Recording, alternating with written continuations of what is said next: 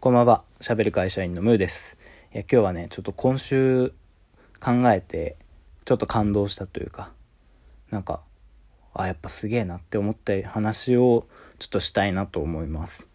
あのー、なんていうのかな。みんながよく使ってる、あの、紙とペンってあるじゃないですか。うん。俺はね、今週あの2つはやっぱ、やっぱあれすげえなって。うん。あれ考えた、あれか、あれがあったから人類ってここまで来れてんだろうなっていうのを今週考えたんです。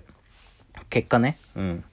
あの、なんていうのかな、今さ、こう、データが、データ、なんていうの、データネット社会か。ネット社会とか言われてさ、そういうデジタルとかさ、そういう未来の話でさ、あの、技術の進歩みたいなものがよく取り上げられるじゃない。ね VR とか。VR ももう古いのかな、まあ、CG とかさ。そう。そういうデジタルの世界が注目されてるけどいやーいやでもねやっぱなんていうの？そういうところよりもその紙とペンがあるからこんなにも人は潤ってんだろうなっていうのを今週思ったわけ。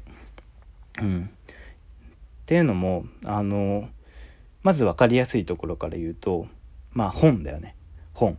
本ってさその何年も前の人の考えみたいなものがそこに詰まってるわけじゃない。それが時代を超えて未来の人が読めるっていうのはこれはすごいことだよね。うん。やっぱなんかそういう先人から学ぶみたいな。そうそういうところがやっぱ本で実現できる。それと、まあ、漫画とかもさ、まあ、みんな漫画とか小説とか物語を読むじゃない。あれもあの紙とペンさえあれば誰誰でも作れるかは知らないけど、まあ、作るこ作ろうと思えばできるわけよ。そう。だから紙とペンだけであんだけ想像力を生み出せるわけよ。人っていうのは。そう。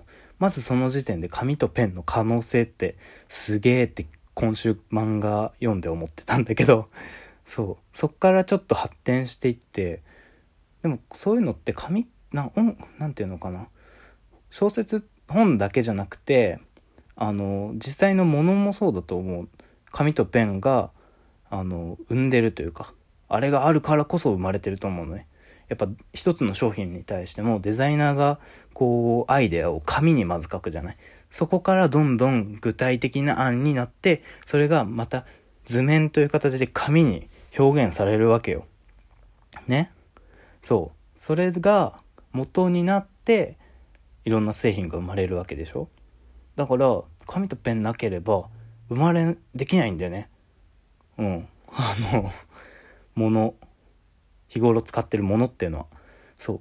でちょっと待って待ってと。ちょっとムーさん待ってくださいと。いやそれってパソコンがあればできるんじゃないですか？と。言うでしょ？みんな、うん、言うと思う、うん、だって小説もなんか小説だってさネットでこうネットってパソコンで書いてさ今電子書籍なんかにできるから電子書籍で読めますよと。紙になくしなくても読めますと。で商品だってきっとその電子 CAD っていうさ図面を作るソフトでさこう書けますよと。それであのそれを 3D プリンターに取り組んでその商品だって作れますよという人いると思う。いやでもいや、俺は違うと思うね。うん。やっぱ紙とペンっていう概念があるからできると思う。っていうのも、あの、データの中には、スケールっていう概念がないの。あの、専門的な話になるけど、図面っていうのは縮尺っていうものがあって、例えば建物の図面があるじゃない？それを、あの、そのままの形だと紙からはみ出しちゃうから、それを100分の1の小ささにして紙上で見れるようにするの。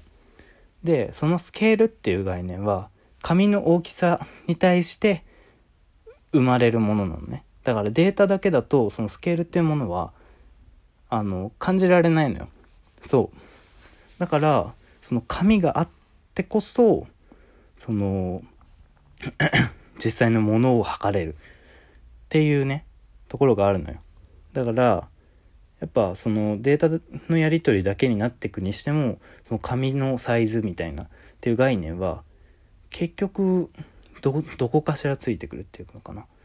うん。だからねあれやっぱ紙ない紙があるからこそいろんなものが生まれてるんだと思うんだよね。そう。それスケールの話になってくるとこれもやっぱ紙とペンってすげえなって思うのがあのー、紙の上にね A4 の紙の上に大きい丸と小さい丸を書くじゃん。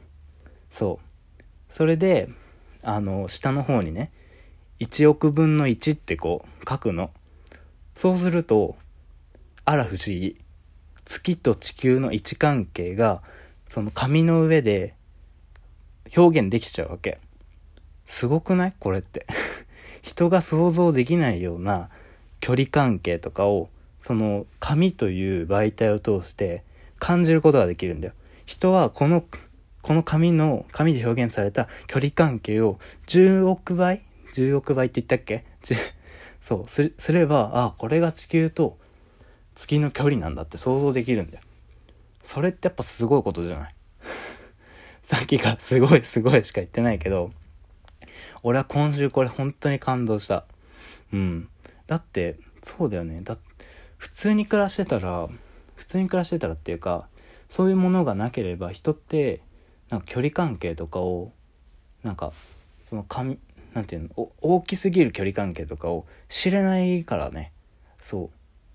だそういう紙とペンがあれば何でもこの地球上にある関係性を何でも表現できちゃうねしかもなんかそういうプロダクトとかその小説とかそういうなんかなんあのー、あのさ 想像力クリエイティブなクリエイティブなさそのものがさ生まれてくるわけですよ。